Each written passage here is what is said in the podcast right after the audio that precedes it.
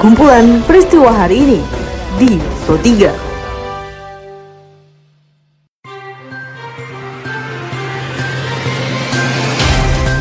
Halo pendengar, selamat berjumpa kembali di podcast Pro 3 RRI dengan kumpulan peristiwa yang terjadi pada hari ini.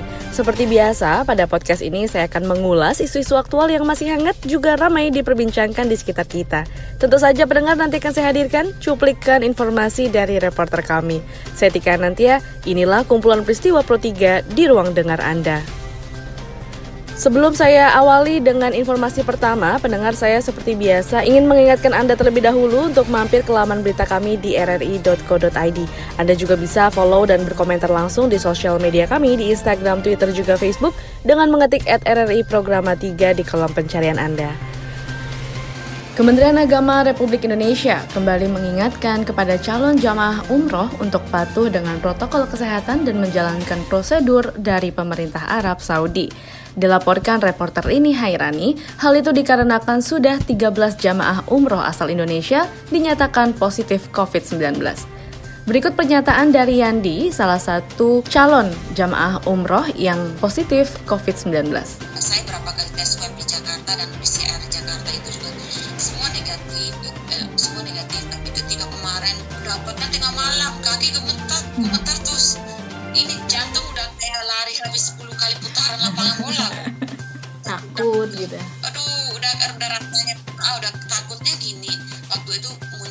pikiran saya takutnya ya Allah kami diisolasi dan kami tidak bisa melihat udara luar tidak bisa komunikasi dengan orang luar ya Allah nanti kami nggak diperhatikan ya Allah kami nanti di apalah apa hmm. gitu loh bu hmm. tapi alhamdulillah Allah itu naik ya kami masuk dan dua hari di dalam alhamdulillah semua keinginan kami kebutuhan kami dipenuhi Sekretaris Jenderal Organisasi Kesehatan Dunia WHO Tedros Adhanom Ghebreyesus menyebut vaksin tidak cukup menghentikan pandemi COVID-19, apalagi vaksin diperuntukkan hanya untuk kelompok tertentu saja. Diliput reporter Borgias Zaman, berikut pernyataan dari Tedros Adhanom Ghebreyesus.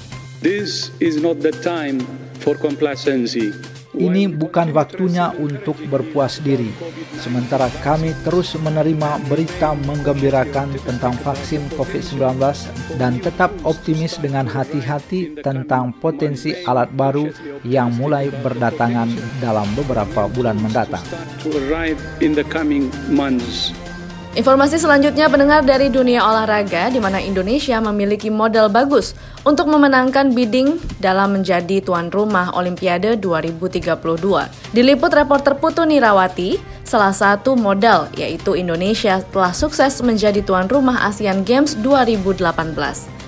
Berikut pernyataan dari Kepala Bidang Pembinaan dan Prestasi KONI Bali, Nyoman Nyambadi Putra. Saya melihat langkah-langkah yang dilakukan oleh Jokowi maupun langkah-langkah yang dilakukan oleh Kemenpora itu sudah sangat, signifikan. Sumber daya sangat besar, sumber daya alam maupun sumber daya manusia sangat besar.